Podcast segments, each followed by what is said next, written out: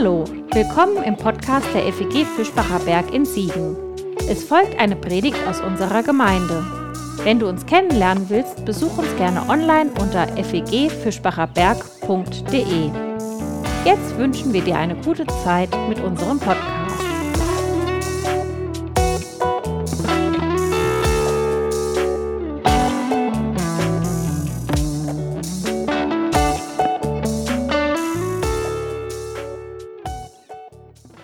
Schaltplan, Bauplan, Schlachtplan, Lehrplan, Stadtplan, Reiseplan, Speiseplan, Dienstplan, Spielplan. Unsere Welt, die ist voller Pläne. Jetzt kannst du mal überlegen, was du zuletzt für Pläne vor Augen hattest, womit du zu tun hattest. Bei mir ist es im Moment vor allem morgens beginnt mein Tag mit Stundenplänen. Im Moment sind es zwei, wo ich dann gucken muss, wer muss wann geweckt werden und irgendwie rechtzeitig wohin. Irgendwann sind es dann drei, da graut's mir jetzt schon vor. Ähm, kannst ja mal überlegen, was äh, so deine letzten Pläne waren. Ich finde das ja irgendwie schön, wenn man einen Plan hat, gerade bei dann Schulkindern äh, super, wenn das irgendwo steht und ich mir das nicht merken muss. Aber manchmal habe ich keinen und manchmal denke ich auch, dass andere irgendwie keinen haben. Aber so ein bisschen Plan, das hat schon was. Auch im heutigen Bibeltext, das wurde schon angedeutet, geht es um Pläne, um einen Plan und Vermutlich weckt das Thema irgendwelche Emotionen bei dir. Entweder in die eine oder in die andere Richtung. Entweder bist du so ein Planungsmensch und findest das super, auch ein Plan, an dem man sich festhalten kann, oder so vielleicht eher der Freiheitsmensch, der mit Plänen eher wenig anfangen kann oder Pläne so als Einengung empfindet. Vielleicht lebst du lieber so in den Tag hinein, im besten Sinne planlos oder schöner planfrei. Ich verstehe, ich stehe vermutlich irgendwo dazwischen, zwischen dem Menschen, der gerne einen Plan hat, aber auch äh, noch die nötige Freiheit und vermutlich geht es euch ähnlich, dass ihr euch irgendwo dazwischen einordnet, vielleicht mit einer Tendenz in die einen oder anderen Seite. Und das macht natürlich was mit euch, wenn ihr dann von Plänen hört. Ihr fühlt unterschiedliche Dinge. Unser heutiges Stückchen Urgeschichte, das tendiert eher so zum knallharten Plan mit Daten und Fakten. Und wir wollen mal sehen, ob dieser Plan aus der Bibel tatsächlich für uns etwas zu erzählen hat. Vielleicht sogar dann, wenn du eher der Freiheitsmensch bist. Mal ein kurzer Rückblick. Wir haben ja eine lange Reise schon hinter uns nach den idyllisch-paradiesischen Anfängen. Da hat die Schöpfung sich in wenigen Generationen bis aufs Letzte runtergewirtschaftet. Und es gibt oder gab keinen anderen Ausweg als den fast kompletten Neustart mit einem gewissen Noah, den wir auch schon kennengelernt haben heute Morgen. Und der erhält dann in Genesis 6 wie aus dem Nichts den folgenden Bauplan, der uns heute Morgen beschäftigen soll.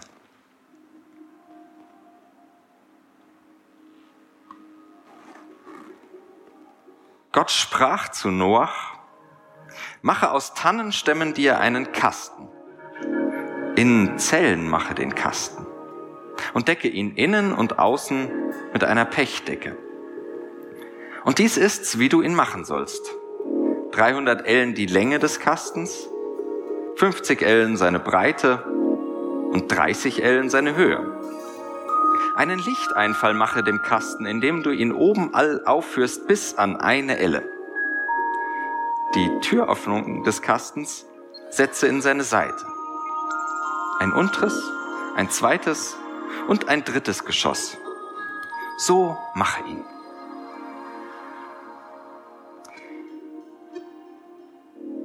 Also, sowas hätte ich ja mal gerne irgendwie für mein Leben. Ein Bauplan. Manchmal. So einen himmlischen Bauplan fürs Leben.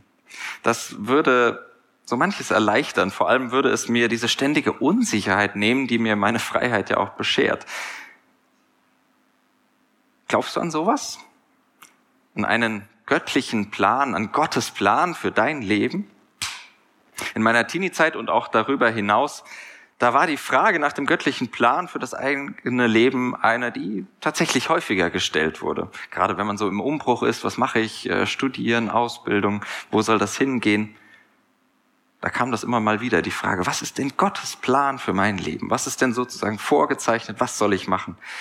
Und Bibeltexte wie dieser erwecken ja tatsächlich den Eindruck, hey, sowas gab es doch früher schon, dann könnte es das auch, auch für mich geben. So einen Plan, den ich einfach hören muss und ausführe. Wenigstens wecken solche Texte dann bei mir diese Erinnerung und solche Assoziationen, zugleich aber auch heute wenigstens ein mulmiges Gefühl. Wir machen das heute mal so. Ich nehme euch mit in einige Ungereimtheiten unseres anscheinend so eindeutigen Plans, unseres biblischen Bauplans, denn ehrlicherweise möchte ich dir und mir ein bisschen die Illusion nehmen, die Illusion der Eindeutigkeit. Und das ist ja mein Anliegen seit Beginn unserer Serie mit der ganzen Urgeschichte. Und besonders hier, wo man auf die Idee kommen könnte, dass das Leben vorgezeichnet ist, dass Gott das Leben akribisch vorplant und genaue Anweisungen gibt, wie das Leben zu gehen hat. Aber bei der Desillusionierung soll es natürlich nicht bleiben. Das ist mir auch immer wieder wichtig. Wir nehmen die Dinge auseinander, ja, wir setzen sie aber auch wieder neu zusammen. Zumindest versuche ich das das meint dieser häufig missverstandene Begriff Dekonstruktion. Vielleicht habt ihr den hier und da schon mal gehört, in den sozialen Netzwerken oder so, es wird ganz häufig benutzt. Das meint er ursprünglich. Dekonstruktion, das ist keine Zerstörung, das wäre Destruktion. Dekonstruktion ist so ein Kunstwort aus zwei zusammengesetzt, nämlich Destruktion und Konstruktion. Es meint auseinandernehmen, ja. Es meint aber auch neu zusammenbauen. auseinandernehmen und neu zusammenbauen. Destruktion und Konstruktion. Also wir nehmen auseinander diesen Bauplan und bauen ihn vielleicht neu zusammen, indem wir überlegen, ob uns dieser biblische Bauplan vielleicht etwas vom Leben erzählen könnte. Das wird ein bisschen heute Morgen thematisches Sammelsurium, äh, aber der Text bleibt der rote Faden, der gibt uns das sozusagen vor, ganz bibeltreu also heute Morgen. Warum es funktionieren könnte, diesen Bauplan als Geschichte vom Leben zu lesen und zu verstehen, das liegt möglicherweise am Ende des Textes begründet. Da ist die Rede von drei Stockwerken und die bilden wahrscheinlich ein Abbild oder sind ein Abbild für das gesamte Leben, so wie man es sich damals vorstellte, mit drei Geschossen sozusagen, als ein großes Ganzes aus Unterwelt, irdischer Welt und himmlischer Welt. Und vielleicht ist daher auch dieser Plan weniger ein fixer technischer Plan, sondern ein Abbild vom Leben. Ein offenes, ein erzählendes Bild vom Leben. Manchmal auch unscharfes. Und obwohl er die Assoziation von einem göttlichen Plan bei mir weckt, zerstört er diese Illusion gleich wieder, diese Assoziation. Denn als Plan und noch dazu als Bauplan funktioniert der Text nur so halb, würde ich sagen. Und das will ich euch heute Morgen mal zeigen, warum ich das denke. Und natürlich blitzt immer wieder durch, dass ich von dieser Idee eines göttlich festgelegten Plans, zumindest im Moment, nicht so viel halte. Also ein paar Ungereimtheiten. Erstens, das Material. Die Frage nach dem Material, die Tannenstämme, das ist schon eine etwas geglättete Übersetzung in der Martin Buber Übersetzung, die wir eben gehört haben. Im Hebräischen steht da Gopherholz. Ähm, blöderweise weiß aber niemand, was das für ein Holz sein soll. Das Wort gibt es in der Bibel nur an dieser einzigen Stelle, nur hier. In der ganzen Bibel nur ein einziges Mal. Also Holz, ja, da braucht man einiges von, aber was denn für ein Holz? Und wo sollen wir das denn herbekommen? Welches genau? Das ist Auslegungssache. Verzeiht das plumpe Wortspiel, davon gibt es heute noch mindestens ein weiteres. Ähm, aber da kommt mir durchaus die Frage, aus welchem Holz bin denn ich geschnitzt? Und das ist ja so simpel, dieses Wortspiel ist, so weniger simpel ist ja diese Frage. Das ist eine, die mich mein Leben lang begleitet. Wer bin ich denn eigentlich? Und egal, wie man es nun mit himmlischen oder irdischen Plänen hält, die Frage nach dem Material, die ist doch ziemlich grundlegend. Woraus baue ich denn mein Leben? Welches Material habe ich denn? Da können Himmel und Erde noch so sehr dieses Schiff bauen wollen, wenn ich, sagen wir, nur Baumwolle in der Hand habe, dann wird das schwierig. dann wird das nichts. Der beste Plan bringt nichts, wenn ich das Material dafür nicht habe, wenn er nicht passt. Mal konkreter gesagt, versuch nicht ein Leben zu führen, das nicht zu dir passt. Klar, man muss sich auch mal anpassen, sonst funktioniert eine Gesellschaft und auch eine Gemeinschaft nicht. Aber wenn du etwa ein Freiheitsmensch bist, dann passen bestimmte Lebens- und Glaubensvorstellungen nicht zu dir. Die passen einfach nicht. Da kann der Plan, den dir jemand erzählt, noch so göttlich sein. Wenn es nicht passt, passt es nicht. Und wenn du mehr so der Sicherheitsmensch bist, ja, dann kann ich noch so viel von Freiheit und von alles ist möglich reden, dann hilft dir das wenig. Dann brauchst du vielleicht klare Regeln, vielleicht brauchst du Grenzen. Ich will dich gerne mal anregen zu überlegen, was ist denn eigentlich mein Material? Mein Lebensmaterial? Ist es die Freiheit? Ist es die Sicherheit? Vielleicht die Sehnsucht, die Einsamkeit, die Gemeinschaft oder vielleicht irgendetwas anderes? Wenn es so einen göttlichen Plan für das Leben gibt, und ich betone wenn, dann glaube ich, passt er zu dem, was du brauchst. Dann passt er zu deinem Lebensmaterial. Dann arbeitet dieser Plan immer mit dem Holz, aus dem du geschnitzt bist. Zweite Ungereimtheit im Bauplan. Die Frage nach der Form. Ein Kasten. Ja, sehr aussagekräftig. So Schuhkarton oder so, ähm, kann man sich ja allerlei drunter vorstellen, zumal wenn man äh, solche Bilder noch im Hintergrund hat, äh, so schön geschwungen mit einem Dach drauf und so. Wir kennen die geläufige Übersetzung Arche, das steht da eigentlich, oder was heißt steht da eigentlich, das ist in den häufigen Übersetzungen der Fall. Statt Kasten steht da Arche. Im Hebräischen steht aber schon wieder ein ganz seltenes Wort, Teva. Das taucht nur hier in der Noah-Geschichte auf und in noch einer einzigen anderen Geschichte in der gesamten hebräischen Bibel, nämlich bei Mose. Und das ist tatsächlich interessant. Mal ein Fun Fact in dieser Woche, da wurde äh, in Venedig das äh, neue Hochwasserschutzsystem, das glaube ich letztes oder vorletztes Jahr äh, gebaut wurde, aktiviert. Es hört auf den schönen Namen Mose.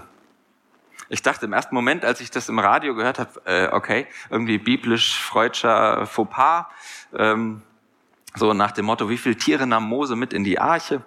Aber Mose ist tatsächlich ähm, die Abkürzung für Modulo Sperimentale Elettromeccanico. So, Entschuldigung für die Aussprache.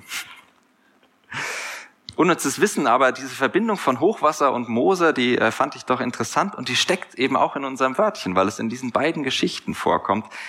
Teva. Denn tatsächlich wurde Mose als kleiner Stöpsel, er kennt die Geschichte vielleicht, in eine Teva gelegt und auf den Nil gelassen. Also sozusagen Arche im kleinen Kasten. Gleiches Wort im Hebräischen. Und ich dachte, die Rettung der Menschheit und die Rettung Israels aus Ägypten, die beginnen also beide mit diesem Wort, mit einem Kasten, mit einer Arche. Das ist ganz sicher kein Zufall. Und es gibt noch eine interessante Überschneidung, denn interessanterweise bekommt sonst in der Bibel neben unserem Noah nur noch Mose so eine Art Bauplan für ein Bauwerk, nämlich für das Zeltheiligtum, das er in der Wüste bauen soll. Für mich ist das ein Hinweis, wie wir diese Noah-Geschichte lesen sollen und warum wir diese Gegengeschichten ganz dringend brauchen und auch die Lieder, die manchmal gegen diese biblischen Texte ansingen. Ich glaube nämlich, dass es ein Hinweis ist, dass wir auch diese Geschichte als Rettungsgeschichte lesen sollen. Als eine tragische, auch mit vielen Dunkelheiten und Schattenseiten versehene Rettungsgeschichte.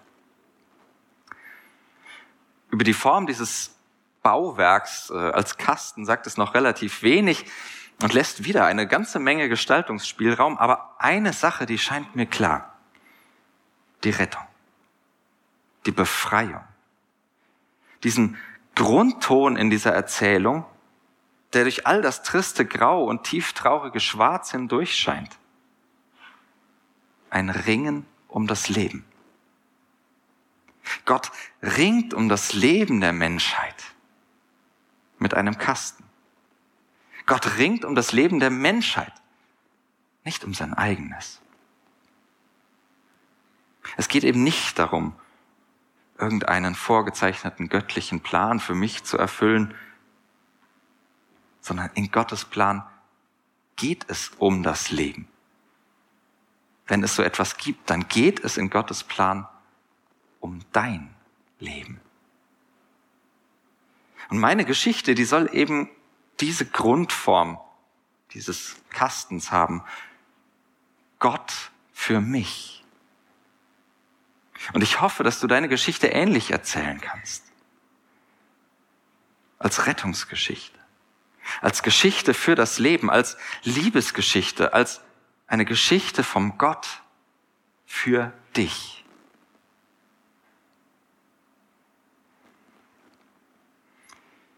Das war es noch nicht mit den Ungereimtheiten im Text. Ich habe heute auch nur einen Ausschnitt mitgebracht, tatsächlich. Äh, nehmen wir mal die dritte in, in den Blick. Die Sache mit den Zellen. Zellenmache in dem Kasten. Schaut mal mal genau hin und überlegt so mit den Bauplänen, wie könnte das denn funktionieren? Wie baut man normalerweise irgendwie ein Bauwerk auf? Dann merkt man hier, oh, da wird der Innenausbau begonnen, bevor der Rohbau überhaupt steht. Daher haben schlaue Menschen vorgeschlagen, dass hier möglicherweise ein anderes Wort gemeint sein könnte im Hebräischen. Statt Zellen könnte das nämlich auch heißen Rohr. Also im Sinne von Schilfrohr. Das wäre schiffsbautechnisch sogar sinnvoll, weil man Schilfrohr zum Abdichten wunderbar benutzen kann. Das schiebt man so zwischen äh, die zwei Lagen Holz und wenn es dann aufquillt, dichtet das ab und so. Äh, wäre sinnvoll.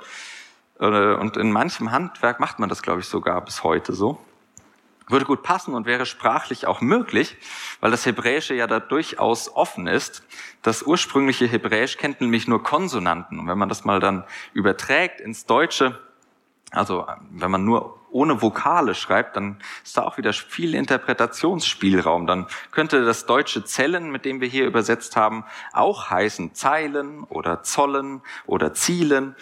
Also da muss man dann überlegen, was könnte denn passen. Wie auch immer, man muss hier interpretieren, was gemeint ist. Und sich zwischen den vielen Möglichkeiten, die allein schon die Sprache dieses Bauplans mitbringt, entscheiden. Und hey, so ist doch das Leben. Wir müssen entscheiden. Immer eigenverantwortlich, manchmal kreativ. Und wir müssen aus vielen Lebensoptionen wählen. Das kann völlig überfordern und vielleicht hilft es dir und du sehnst dich danach, dass andere dir manche Entscheidungen abnehmen. Gerade vielleicht in Fragen des Glaubens. Beim hebräischen Text ist es tatsächlich Jahrhunderte später funktioniert. Manche haben das nicht ausgehalten mit dieser Offenheit, wo dann fast jeder machen kann, was er oder sie möchte. Ähm, und dann hat man die Vokale festgelegt, so ein paar hundert Jahre später. Und auch jede Übersetzung ins Deutsche legt sich ja fest, auch unsere Übersetzung. Und vielleicht ist das dein Weg, vielleicht brauchst du so einen Plan. Okay. Falls das so ist, habe ich aber eine Bitte. Achte darauf, dass aus deinem Leben trotzdem eine Rettungsgeschichte, eine Befreiungsgeschichte erzählt wird. Keine, die dich in den Plänen anderer gefangen nimmt, dich in irgendwelche Zellen steckt, in die du gar nicht möchtest oder in die du nicht reinpasst. Allen anderen rufe ich zu, entscheide. Wähle.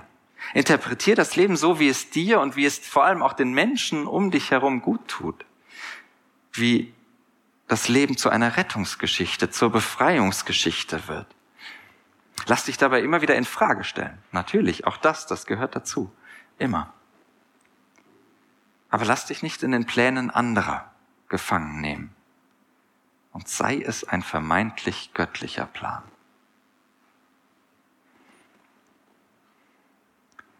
Ein vierter Hinweis zum Bauplan. Mit Pech abdichten lesen wir da. Decke ihn innen und außen mit einer Pechdecke. Das ist einigermaßen sicher das Wort, äh, was es bedeutet. Auch wenn das hebräische Wort in dieser Bedeutung nur hier auftaucht, kann man sich das doch erschließen, was gemeint ist. Denn diese Anweisung gibt es auch schon in viel älteren Texten. Das hatten wir letzte Woche in unserer Fragerunde, war das auch, äh, nahm das ein bisschen Raum ein. Weil ich es versprochen oder angedroht habe, schon vorher äh, gucken wir da heute nochmal genauer hin, werfen einen Blick ins Jahrhunderte ältere Gilgamesch-Epos. Auch hier gibt es einen Bauplan und wir hören mal rein in Auszügen, äh, wie das da klingt. Also Gilgamesch-Epos, ich sage da nicht äh, viel mehr zu, ihr könnt das alles googeln, Wikipedia ist da sehr auskunftsfreudig. Und da lesen wir, viel älter als die Bibel, dieser Text, Kaum dass ein Schimmer des Morgens graute, versammelt zu mir sich das Land. Der Zimmermann brachte die Holzpfosten, der Bootsbauer brachte die Klammern, das Kind trug herzu das Erdpech. Am fünften Tag entwarf ich des Schiffes Außenbau. Ein Feld groß war seine Bodenfläche, je zehn mal zwölf Ellen hoch seine Wände, zehn mal zwölf Ellen ins Geviert der Rand seiner Decke. Ich entwarf seinen Aufriss und stellte es dar. Sechs Böden zog ich ihm ein. In sieben Geschosse teilte ich es ein. Seinen Grundriss teilte ich neunfach ein. Sechs Saren Erdpech goss ich für den Ofen, goss für den Ofen ich da. Drei Saren Pech tat ich hinein. Huch, also bei allen Unterschieden, kommt einem das doch irgendwie ein bisschen bekannt vor. Aber was erzählt uns das über das Leben, dass die Bibel die Flutgeschichte nicht exklusiv hat und nicht mal als erste erzählt hat? Mir erzählt es davon, dass Leben nie abgekapselt stattfindet und schon gar nicht im luftleeren Raum. Leben nicht und Glaube auch nicht. Es gibt so viel rundherum, was es zu entdecken gilt. Es gibt so viel zu lernen, Welt gemeinsam zu bestaunen. Zwischen den verschiedenen Traditionen, Kulturen, Lebensweisen. Und es gibt so viele andere spannende Geschichten. Und deswegen will ich davon lernen, wie unverschämt offen diese biblischen Texte für ihre Umwelt sind, für ihre Umgebung. Sie haben ihre Umwelt neugierig wahrgenommen haben von ihr gelernt, haben sie aufgegriffen und hilfreiche Geschichten auf eigene Weise übernommen. Das will ich auch. Ich will meinen Glauben mittendrin im Leben leben. Mich nicht abschotten, nicht von der Abgrenzung gegen alles, was ich irgendwie nicht mag oder was mir anscheinend fremd ist, leben, sondern offen sein, neugierig, lernwillig. Manche nennen das dann abfällig Zeitgeist. Ich sage genau, heiliger Zeitgeist. Der hat ja schon die biblischen Texte inspiriert. Das, was angesagt war, wie das Gilgamesch-Epos, was jeder kennt, was jeder liest, so wie die angesagteste Netflix-Serie ungefähr. Klar, das können wir aufgreifen und ohnehin ist ja nichts zeitgeistiger, als gegen den Zeitgeist zu kämpfen. Das aber nur nebenbei. Dann hole ich doch Ihnen doch lieber, Achtung, noch so ein Wortspiel, mit ins Boot. Wir belassen es mal bei diesen vier Ungereimtheiten, bevor ich mir noch dümmere Wortspiele einfallen. Ähm, ich glaube, was klar geworden ist, es ist nicht so leicht. Und es ist nicht so eindeutig, auch mit den biblischen, mit den vermeintlich göttlichen Plänen. Und es ist nicht so klar und eindeutig mit dem Leben. Davon erzählt die Urgeschichte ja von Geschichte zu Geschichte in jeder Episode. Aber sie lässt uns eben auch nicht, ich hoffe, das kommt auch immer wieder mal durch, in der völligen Beliebigkeit zurück und erst recht nicht irgendwo in der Bedeutungslosigkeit. Ich finde im Gegenteil. Denn sie erzählt immer wieder von all dem, was im Leben Bedeutung hat. Ich nehme mir heute mal vier Dinge mit und vielleicht kannst du damit etwas anfangen, dir selbst da etwas rausziehen. Vielleicht auch, indem du sagst, nee, ich sehe das genau andersrum äh, oder ich sehe das anders. Aber ich sage euch mal die vier Dinge oder fasse nochmal zusammen, die ich mir heute aus diesem Bauplan mitnehme. Wenn Gott einen Plan für dein Leben hat, dann passt er zu dir. Dann ist das nichts, was völlig abgedreht, völlig außerhalb deiner Möglichkeiten ist. Denn du musst niemand anderes sein, als du bist. Und deine Geschichte, die sollte als Rettungs- und Befreiungsgeschichte erzählt werden. Und egal welche Grundform sie dabei habt, eckig, rund, frei oder eher in Grenzen, geht Gott zuerst um dein Leben und nicht umgekehrt. Und drittens, in dieser Geschichte, in deiner Geschichte, da ist ganz viel Platz für viele freie Entscheidungen. Lass dich nicht in irgendwelche Zellen sperren, in die du nicht hineinpasst, sondern finde deine eigene Zelle, deine eigenen Aufteilungen. Und mein vierter Aufruf, für mich selbst vor allem, aber vielleicht könnt ihr was damit anfangen, bleib offen für deine Umwelt. Ich will offen für meine Umwelt bleiben. Und lass sie dein Leben bereichern. Keine Angst vor dem Ungewohnten. Es gibt ganz viel Wunderbares außerhalb der eigenen Bubble. Und wenn ich den Bauplan so reden höre, diese Geschichte erzählen höre, dann mag ich ihn doch irgendwie. Ob ich da mit dem Text so ganz gerecht wäre, sei mal dahingestellt. Das war schon ein bisschen frei heute Morgen zugegeben. Aber vielleicht helfen dir die Gedanken. Vielleicht helfen sie dir, dein Leben ein bisschen zu planen in Anführungsstrichen. Nicht um Gottes Plan für dich zu finden, das, was irgendwo vorgezeichnet ist, aber vielleicht doch irgendwie einen Plan mit Gott zu finden. Einen Plan für das Leben. Einen Plan für dich. Amen.